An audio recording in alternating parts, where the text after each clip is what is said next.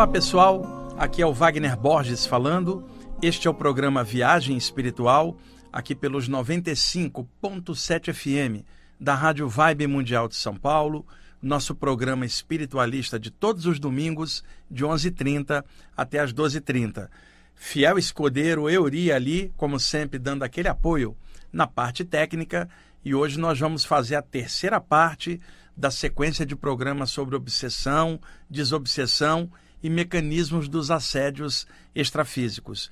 Hoje a terceira parte, os dois programas anteriores eu abordei bem tecnicamente essa temática e hoje temos mais apontamentos conscienciais para passar. Muito obrigado, pessoal que mandou mensagem no Instagram aí durante a semana que estão gostando bastante dessa abordagem legal, bem aberta de um tema sério como esse.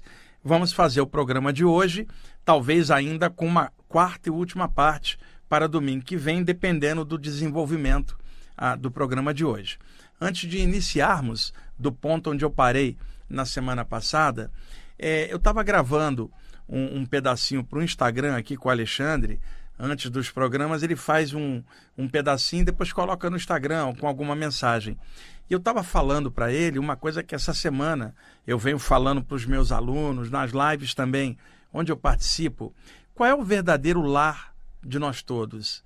Não é aqui, na nossa mente, não é no corpo, tá? São apenas veículos de manifestação que nós usamos a mente para pensar, o corpo para manifestar. Então, desde a antiguidade, os mestres da velha Índia falavam claramente que o lugar de conexão do espírito seria a câmara secreta do coração. É claro que não está se falando do músculo cardíaco, estamos falando de uma área psíquica envolvendo a área cardiorrespiratória. Na velha Índia se dizia que quando o espírito vinha para encarnar, ele entrava por uma passagem no meio do alto da cabeça, no meio do chakra coronário, né, chamado em sânscrito Sahasrara, o lótus das mil pétalas, e a palavra Sahasrara, no final tem Hara, que é o bija mantra de Shiva, o transformador, a morada dele, o topo da cabeça. Então se dizia que o chakra coronário tem uma abertura bem no meio, chamada Brahmarandra em sânscrito, portão de Brahman, a passagem do divino, por onde o eterno entra e sai. O espírito entraria pelo meio do chakra coronário, nesta abertura interior que tem 12 raios no meio dos 960 do coronário, formando 972 raios, ou por metáfora, o lótus com, com mil pétalas arredondaram logo de 972 para mil, bem no meio, o, o eterno entraria e viria morar por uma vida inteira na câmara secreta do coração. Na hora da morte, ele ascenderia de volta e sairia pelo alto da cabeça, de volta ao plano original. Então, na velha Índia, é, se você perguntasse por exemplo, aonde está o local da consciência no corpo, um hindu não falaria cérebro, cabeça, como o ocidental. Ele falaria na câmara secreta do coração. Já um estudante ocultista, por exemplo, um Rosa Cruz, poderia falar que a consciência se manifesta como um todo energético, desde a cabeça aos pés, em todas as células, como um todo interpenetrante na matéria. Não é importante local físico, localizar consciência onde ela está. Consciência é estado é, de lucidez, né? não é localização temporal ou espacial, mas o que se é, o nível de lucidez da pessoa mostra o grau de consciência dela. Então, o lugar seria a câmara secreta do coração. Por isso, os antigos hindus chamavam o chakra cardiorrespiratório de Anahat ou Anahata. Tradução, elas são várias: invicto, inviolado, câmara secreta do coração, local do som do eterno. Mas os mais aceitos internacionalmente são invicto ou inviolado. Por quê? mora na câmara secreta do coração o princípio espiritual que o hindu chama de Atma. Ele entra e ele sai. Já estava vivo antes do corpo ser formado. Ele entra. Um dia o corpo cai, ele sai. Então o princípio espiritual não nasce nem morre. Ele entra e sai dos corpos perecíveis ao longo da fieira evolutiva. E o lugar de morada seria a câmara secreta do coração onde mora o princípio espiritual. Então, a pergunta é: que arma material poderia perfurar e destruir o princípio espiritual que jamais é físico e existia em outro plano antes de entrar aqui. Que água pode molhar o eterno, que fogo pode queimá-lo, nada pode destruir o princípio imperecível, que é o eterno na câmara secreta do coração. Fatia o corpo, reduz ele a pó, a entidade continua viva. Então, quando você fala invicto ou inviolado, que é anahata ou anahata em sânscrito, você está falando, mora ali dentro um princípio que não pode ser destruído. A morte não toca esse princípio porque ele sequer nasce. Ele já existia antes do corpo. Entrou, um dia ele sai. E utilizando o corpo como manifestação da sua passagem transitória pela terra. Então, qual é o lugar, o nosso lar real? Euri, não é a mente, não é o corpo. A câmara secreta do coração, onde nós residimos. E se a pessoa está bem com o que ela veio fazer aqui na vida, ela se sente bem com ela mesma. Ela está bem no lar dela. Agora, se alguém não está bem dentro do seu próprio lar eterno no coração, essa pessoa pode estar, Yuri, no lugar mais bonito do mundo. Ela não vai estar confortável dentro dela mesma. Ela vai estar agitada, ansiosa, sentindo o vazio interior, porque alguma coisa está pegando dentro.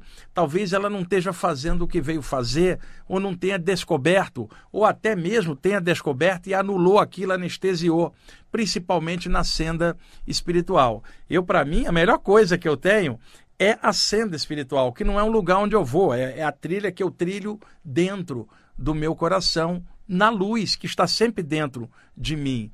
E como eu tenho um bom humor natural, isso transborda para mim dentro do meu lar. Então, por mais que rolem coisas pesadas no dia a dia, eu sempre tenho um campo de alegria, um campo pacífico dentro do meu coração.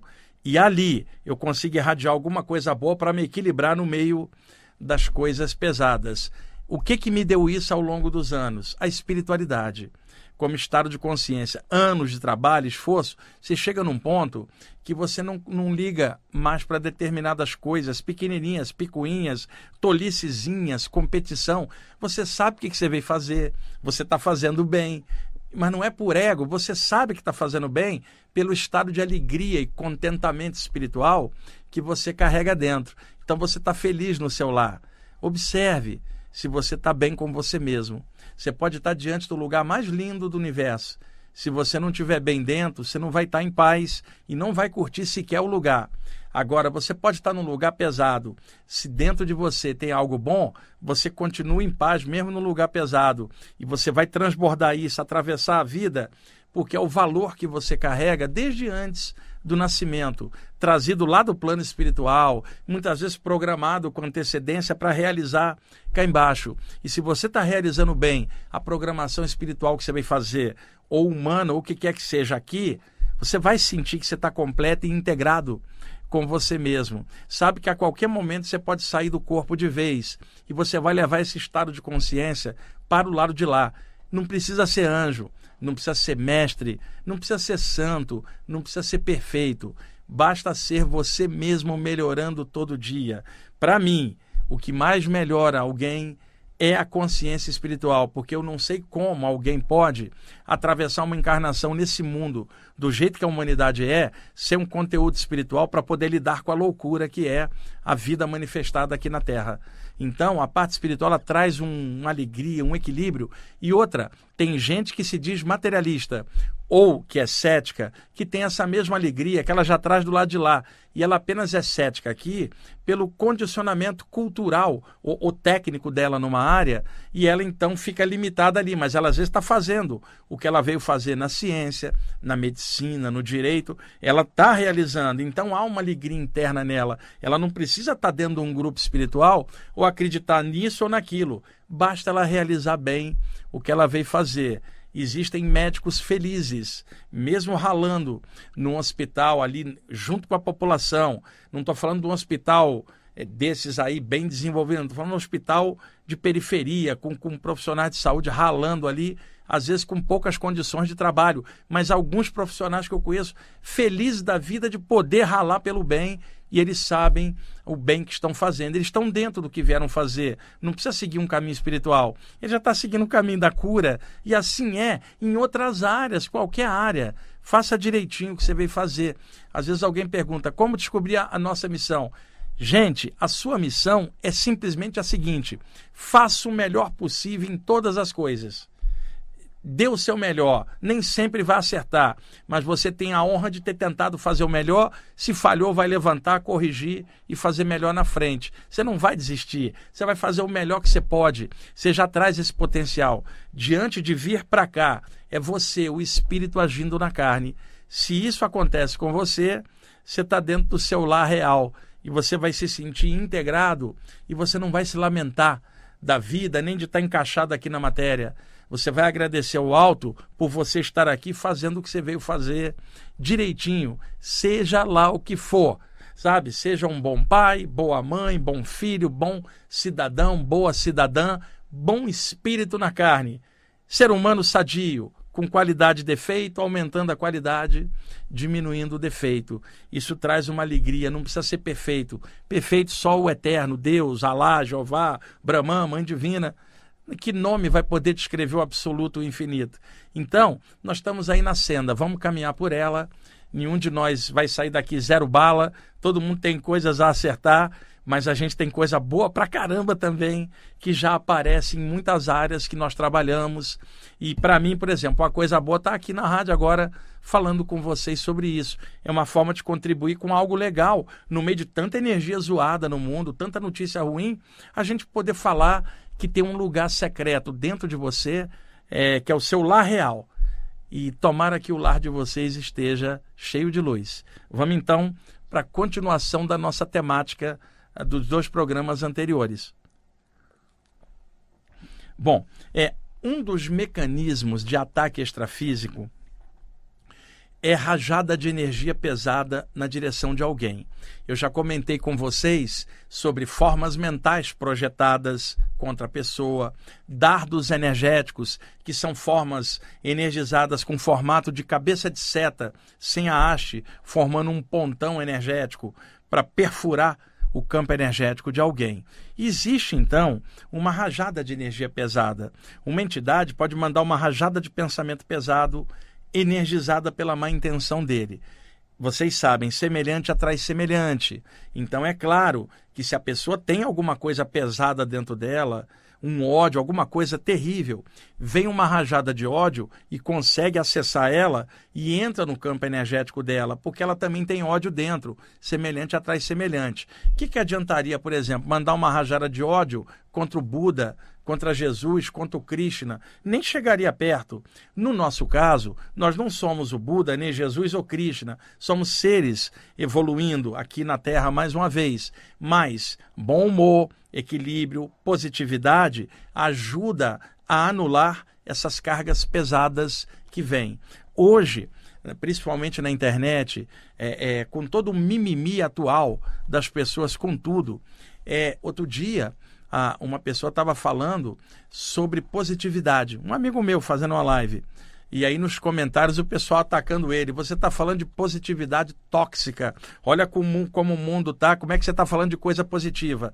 Gente, o mundo é o que ele é. Agora, o que você é é da sua conta. Então, se está tudo muito ruim, você precisa ter uma positividade para não criar semelhança com a coisa ruim para poder ficar dentro dela. Você não pode dar mole. Tem que ser positivo. Tem nada a ver com positividade tóxica, que seria o otimismo cego, desenfreado. Não. Estamos falando de discernimento para todos os estudantes espirituais, isso é fato. Você precisa melhorar pensamento, sentimento e energia. Isso tem nada a ver com a maldade dos outros. O que, que os outros estão fazendo é problema dos outros. Agora, o que você faz é problema seu.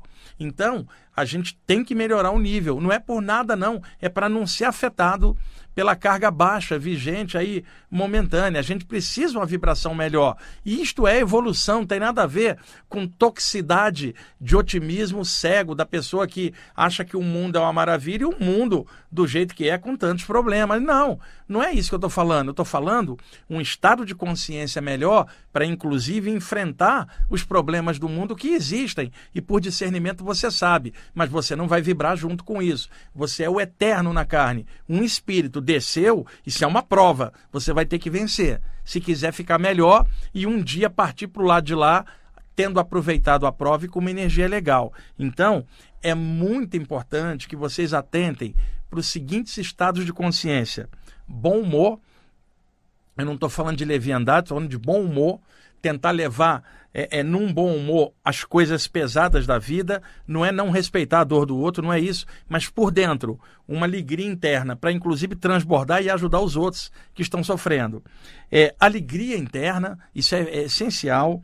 Contentamento espiritual, vocês que trilham alguma senda espiritual, estar estarem felizes por estarem numa senda. Gente, é fantástico atravessar a vida na Terra com conteúdo espiritual. Eu não estou falando de doutrina X ou Y, estou falando de estado de consciência. Isso é uma bênção. Tem que haver agradecimento. Eu tenho visto tanto estudante espiritual mal-humorado, irritado, reclamão, e eu com a parte espiritual eu falo, meu Deus, que bênção que o Eterno me deu para eu poder atravessar a vida é, com, com, com esse horizonte aberto. Eu estou vendo tudo que rola no mundo, a violência, a guerra, crise econômica, fome, tudo. Mas o que eu trago dentro como estado de consciência tem que ser melhor, para inclusive irradiar algo e ajudar as pessoas que não estão bem, e fazendo assim você melhora junto. E discernimento, pessoal, precisa estudar, observar. Não é estudar por um tempo, é a vida inteira, sabe? Para você poder estar tá com discernimento a toda, filtrar tudo que lê, tudo que escuta, tudo que vê, filtrar usando bom senso, não aceitar aquilo que não passa pelo crivo da razão, do bom senso, do discernimento natural, saber observar, ponderar, filtrar, pegar o melhor, somar com você e fazer o seu melhor do seu jeito, sem ficar imitando o jeito de ninguém ou dependente de terceiros para poder crescer. Estuda, observa, amplia, os horizontes vão se abrir. Isto é inevitável. E outra, não há técnica de crescimento baseada na preguiça. Eu já falei isso em vários programas e sempre repito: na inércia, você não vai conseguir um transbordamento de luz, de energia, e aí a sua casa dentro, o seu coração, vai ficar meio murchinho, porque não tem a vibração do trabalho, ah, da realização e de ser canal, emissário de alguma coisa boa. Porque quando alguém está bem, a energia dela, a aura dela, serve de elemento intermediário para que seres numa outra condição espiritual mais avançada possam emanar suas energias, suas formas mentais virtuosas, passa por nossa aura e irradia para o mundo e a gente não precisa nem saber disso. Basta estar tá bem. Cada um de nós é um, um avatarzinho do eterno, um pequeno emissário. Nos momentos bons somos sim, e nos momentos ruins a gente fecha o canal e fica naquela lambança interna muito ruim para dentro de nós mesmos. Então, campo energético sadio, alegria, bom humor, discernimento para levar as coisas de uma forma equilibrada. Então, por quê? Um dos mecanismos de ataque extrafísico é a rajada de energia pesada. Uma entidade pode manipular a energia muito bem. Por quê, pessoal? Energia não é boa ou ruim, depende da aplicação. Quantas vezes eu dei o exemplo aqui para vocês da eletricidade?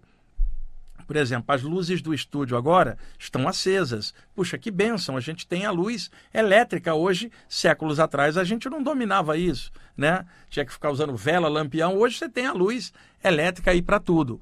Pois bem, esta mesma energia que acende essas lâmpadas aqui, o Euri discute com, com, com o Jean aqui, pega um cabo de 220 corta ali e eletrocuta o, o Jean no assassinato usando a mesma eletricidade. A eletricidade não é boa ou ruim, depende de como é que se aplica. Esse é um princípio básico da energia. Não existe energia boa ou ruim, existe energia. A maneira como a gente lida com a energia e, e manifesta em nós na atitude é que caracteriza se ela está legal, mais ou menos, ou muito ruim. Então, nesse sentido, a, a, uma rajada de energia pesada se ela chega, ela atravessa a sua aura, se houver alguma semelhança interna, e essa energia vai intoxicar você por dentro. Por experiência prática, eu sei que diversas entidades pesadas manipulam energia para o mal, porque eles podem treinar isso, não é? Aí você fala, mas mexer com energia não é algo do bem? Não. Mexer com energia depende qual é a intenção. Alguém pode treinar energeticamente para mandar uma rajada do mal contra alguém. Então, imagina, se uma entidade obsessora estuda no astral inferior para manipular energia, por que, que um estudante espiritual não vai ter que estudar para também mexer com sua energia e expandir sua luz?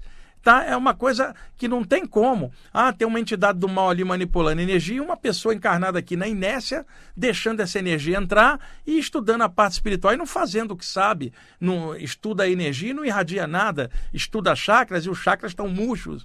Então é importante a gente estar tá com pensamento mais firmes, se puder acender os chakras pela força da vontade na luz, fazer um estado vibracional, ampliar a aura e todas as coisas que vocês souberem fazer para deixar a energia fluindo. Energia em grego é movimento.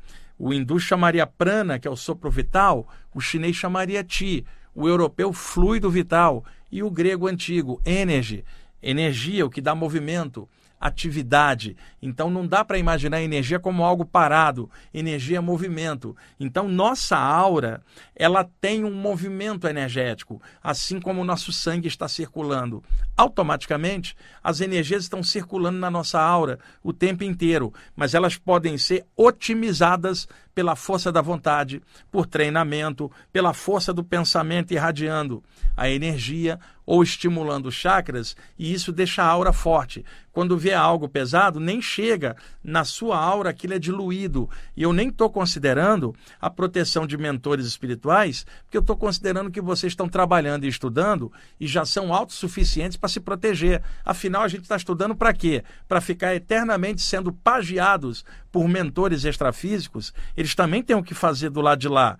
E se nós estamos firmes aqui, eles não precisam ficar preocupados em proteger a gente, porque nós já sabemos fazer isso. Eles vão dar a forcinha naquilo que a gente ainda não alcançou. Mas o que a gente já pode fazer, nada de dependência de mentor de ninguém, vibra a sua luz sabendo que tem mentores legais que vão ajudar em outros aspectos. Mas vibrar uma luz já é capacidade nossa. Acender um chakra é sua força anímica. Isso pode ser feito. Fazer um pensamento positivo, fazer uma prece, um mantra, o que você quiser, é capacidade latente sua. Não depende de nada externo. Então essas rajadas, elas vêm de entidades muito pesadas, maldosas e que mentalmente manipulam energia muito potentemente e irradiam contra pessoas. Se isso vai chegar na pessoa ou não, vai depender de quais são as condições desta pessoa, gente, tá? E nós temos altos e baixos. Tem dia que nós estamos meio para baixo.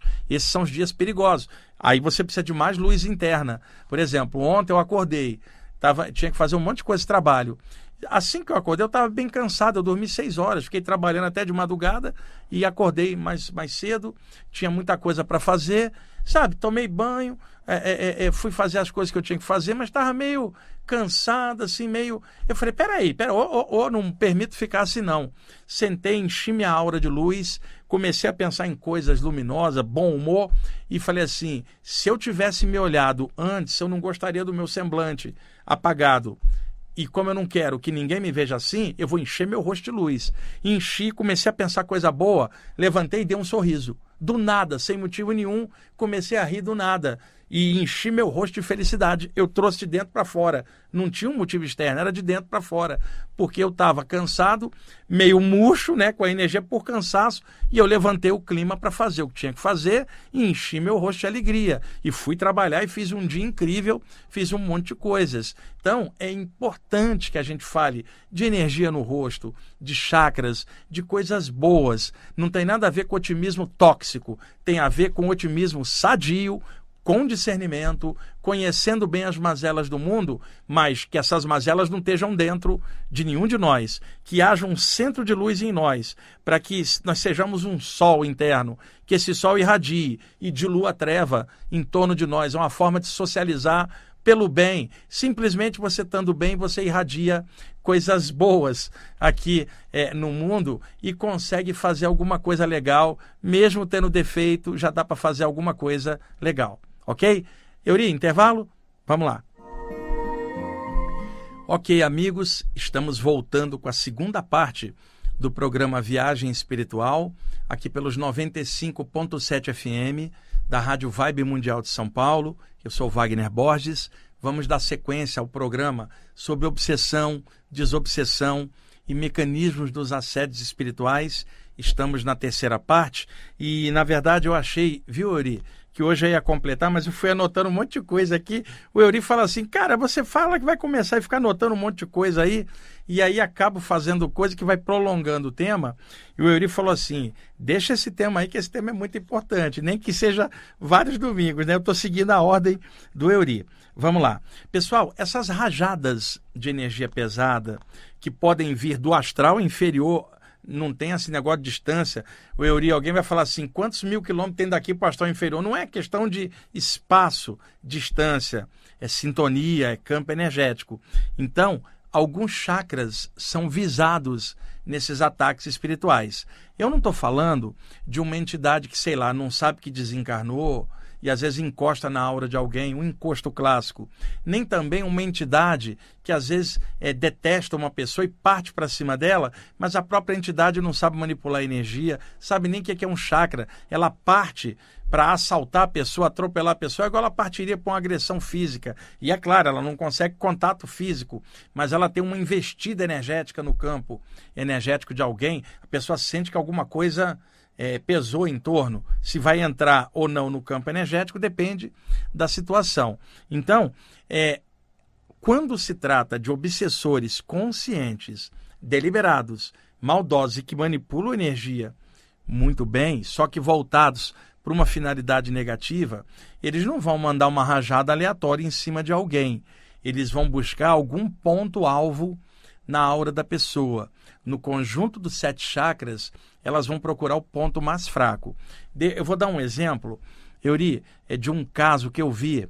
Ah, era um rapaz, um rapaz bonito, sabe, bem apessoado, malhava, barriga de tanquinho, Euri, bem distante da nossa, do nosso chakra umbilical, forte, né, Euri? Cheio de ectoplasma, barriga de tanquinho, um rapaz bem apessoado, é, noivo de uma mulher muito bonita, uma jovem também linda, que era a, uma aeromoça.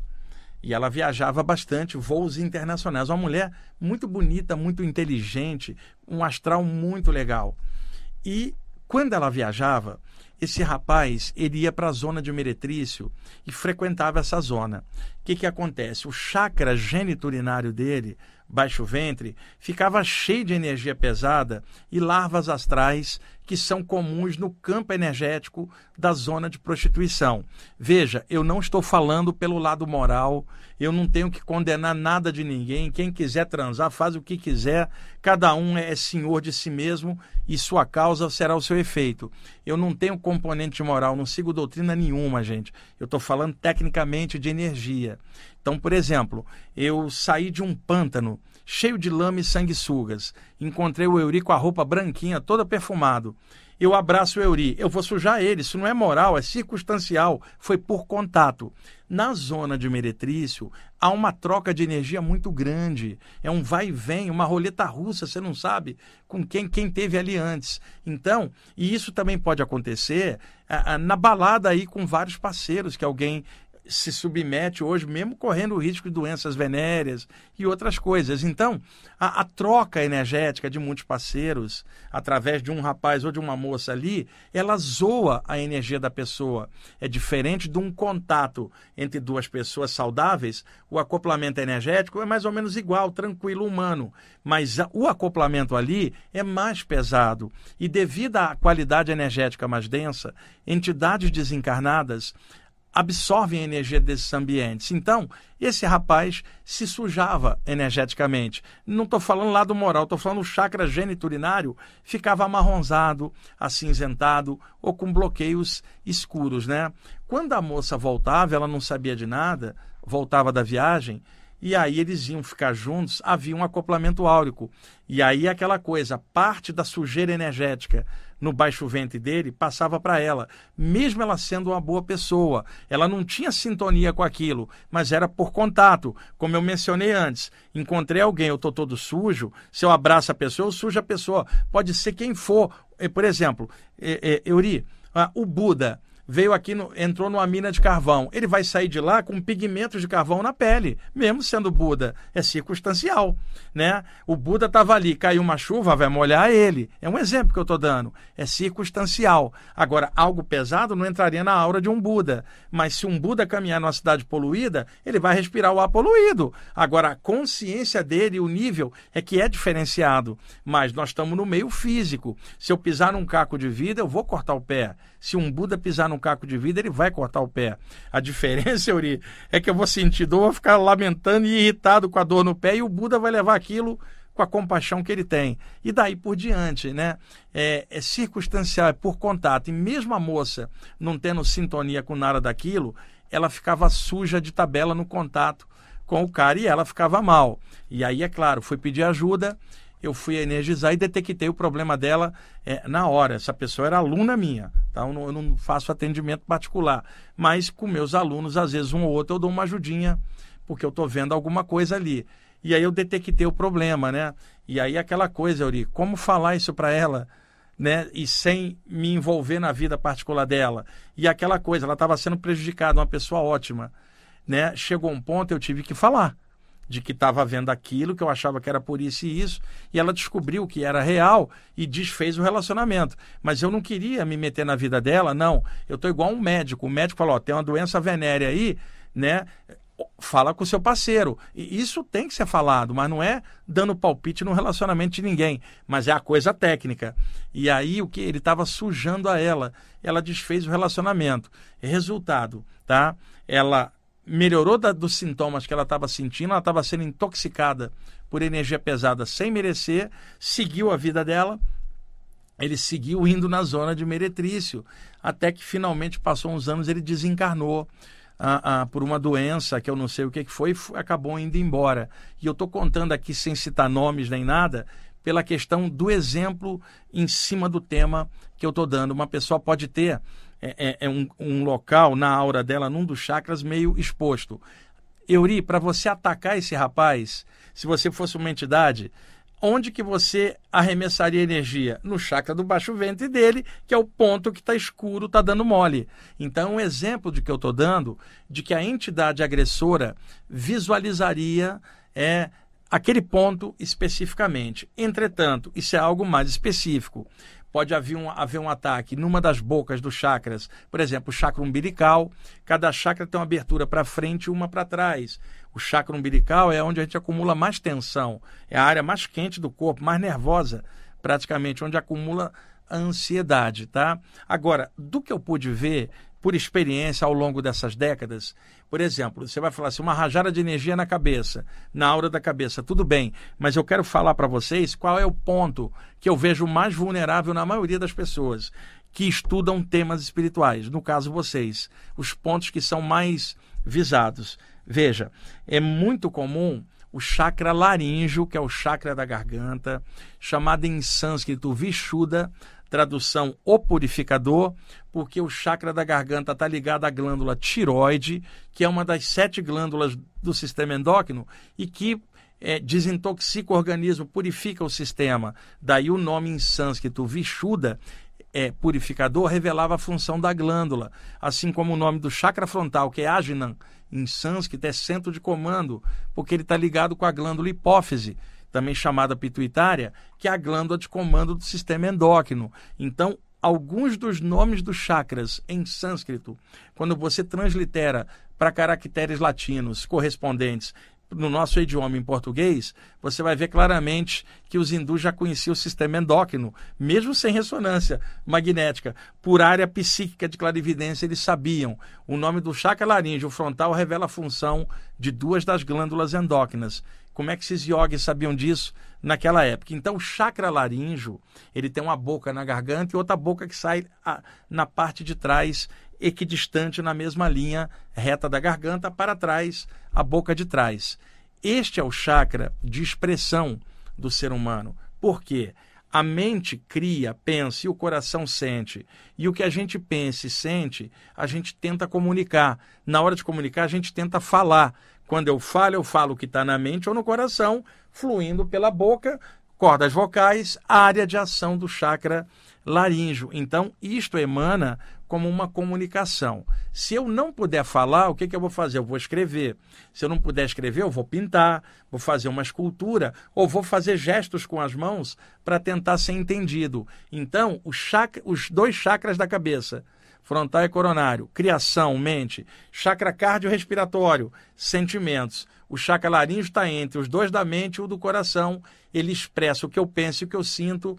Por isso se fala que é o chakra da expressão artística, porque tudo que o artista cria e sente, ele visualiza e tenta projetar para fora como uma obra de arte, como uma canção, um poema, algo externalizado para comunicar o que estava dentro da pessoa. Ora, um médium de psicofonia, por onde é que passa a mensagem do espírito? Pelo chakra da garganta, que controla as cordas vocais.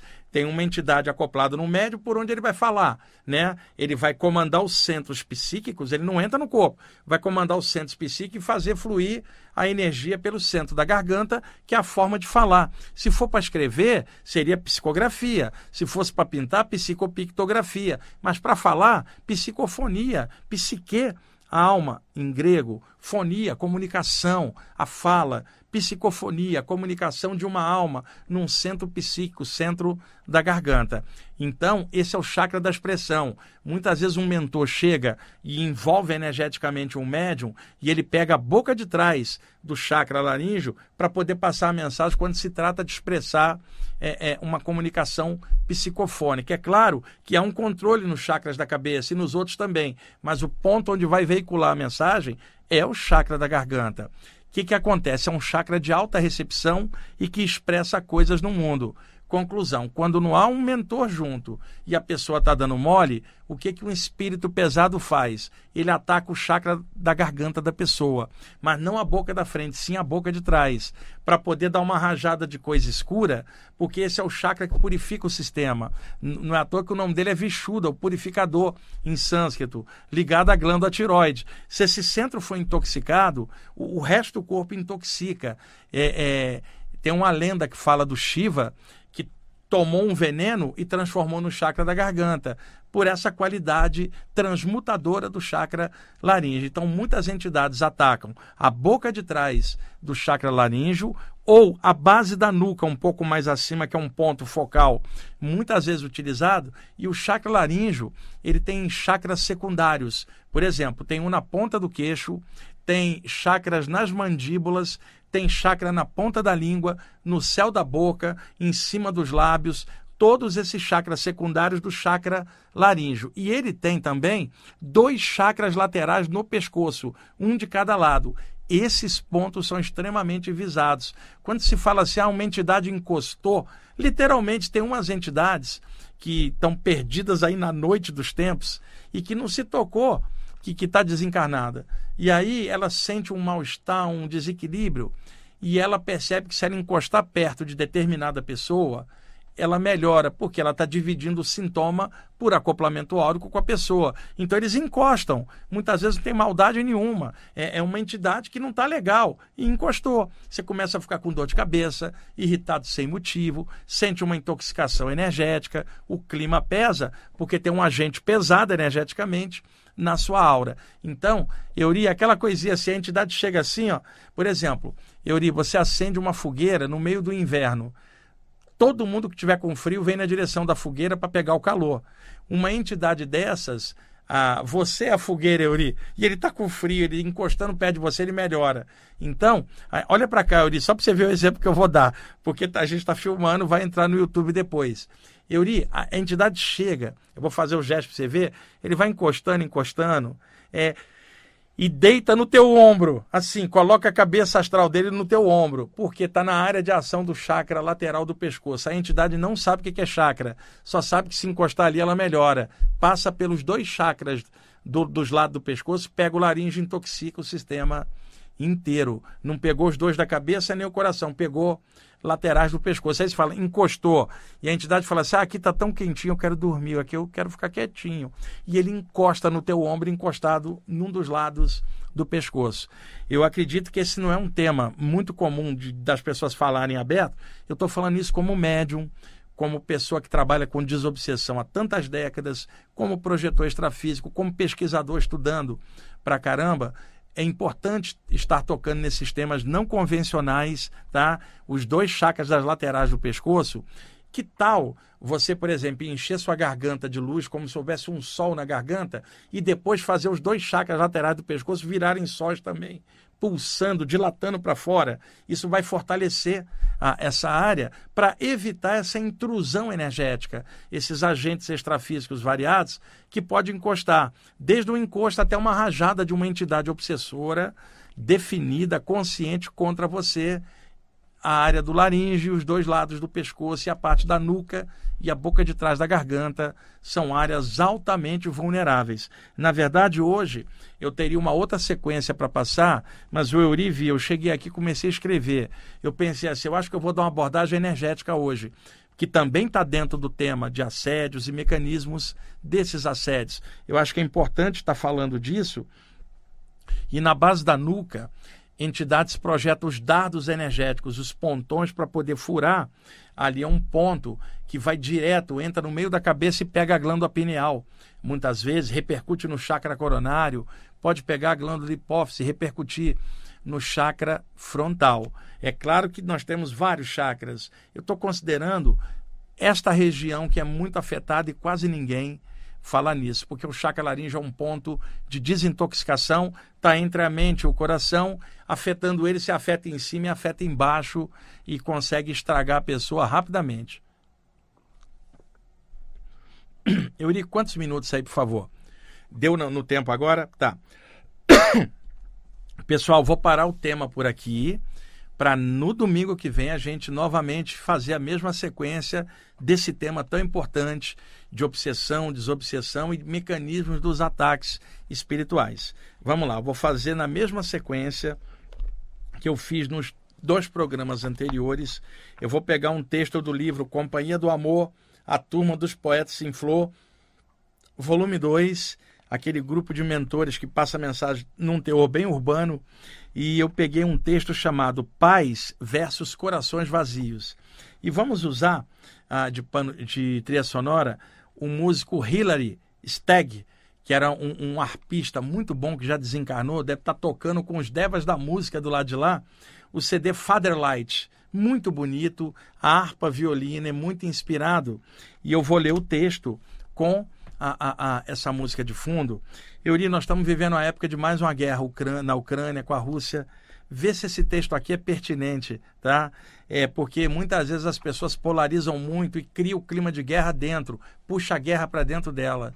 Como é que a gente vai, vai liquidar a guerra de fora tendo guerra por dentro?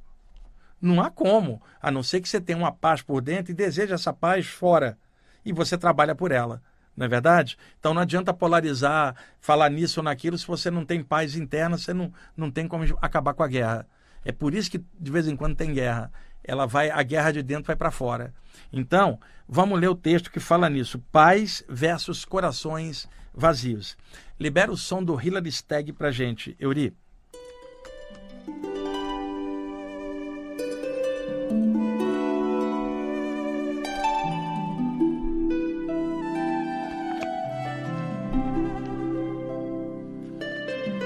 Quando os corações estão vazios, eclodem as guerras.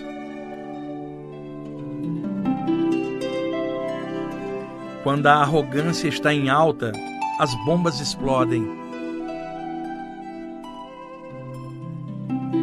Ninguém quer dialogar, só detonar.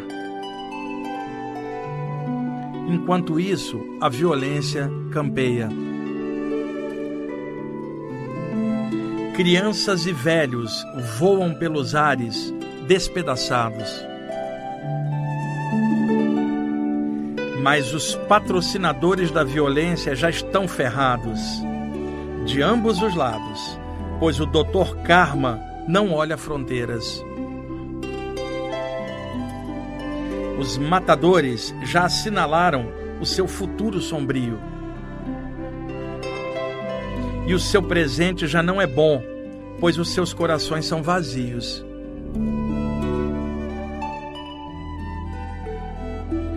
Eles brindam com bebidas caras, mas são senhores de nada. Os seus ternos e seus cargos estão manchados de sangue. E os seus semblantes são sombrios, como a treva dos seus anseios. No mundo ninguém vê, mas no astral todo mundo sabe que esses caras já estão ferrados.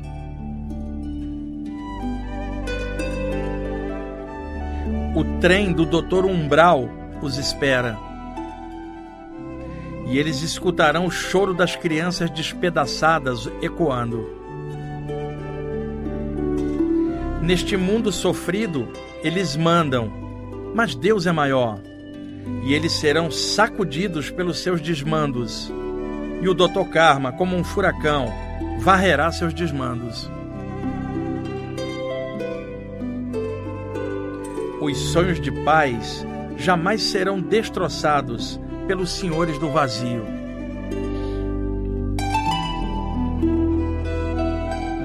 A companhia do amor não toma partido, nem torce por lado algum, e sempre prioriza a paz incondicional e o respeito pelas liberdades de expressão e pelo direito soberano de cada povo se expressar e ser feliz de acordo com seus costumes e tradições. Mas estamos espertos e despertos e avisamos, na lata, que coração vazio detona bombas. Quem tiver o coração cheio daquele amor legal, que ore ao Papai do Céu e peça a Ele para inspirar a humanidade para os ideais da paz. E quem tem o coração vazio, que se acautele. No mundo ninguém vê, mas a galera do astral já sabe. Os patrocinadores da guerra vão se ferrar. O mantra de hoje é apenas a palavra paz. E quem tiver o coração cheio de amor compreenderá. A companhia do amor vai nessa. Até mais. Só lembrando que em estudos espirituais, desde a velha Índia, em sânscrito, a palavra para paz como consciência é shanti, que muita gente usa, né, Uri, em, em práticas de yoga, um, um clima interno de paz. Isso talvez lembre um dos ensinamentos de Jesus, que dizia assim, Uri, a paz que eu trago não é desse mundo não é a paz dos homens, que às vezes é um intervalo entre guerras. Você não está em guerra, você fala que está em tempo de paz, que é o um intervalo entre guerras. A paz que Jesus falava e que os mestres da Índia chamavam de Shanti é um estado de consciência pacífico, que mesmo em meio à guerra de fora, continua sonhando com a paz, trabalhando por ela, irradiando algo e torcendo para que a paz se estabeleça realmente. Mas se não houver paz de fora, já há paz de dentro. Isso é que é Shanti em sânscrito e é isso que os espíritos da Companhia do Amor me passaram. Essa mensagem é do ano de 1994 e está super atual agora nessa época de guerra novamente. Por favor, fiquem com a música do Hillary Stagg até o finalzinho do programa. Muito obrigado por você estar ouvindo e assistindo o programa Viagem Espiritual. Paz e luz.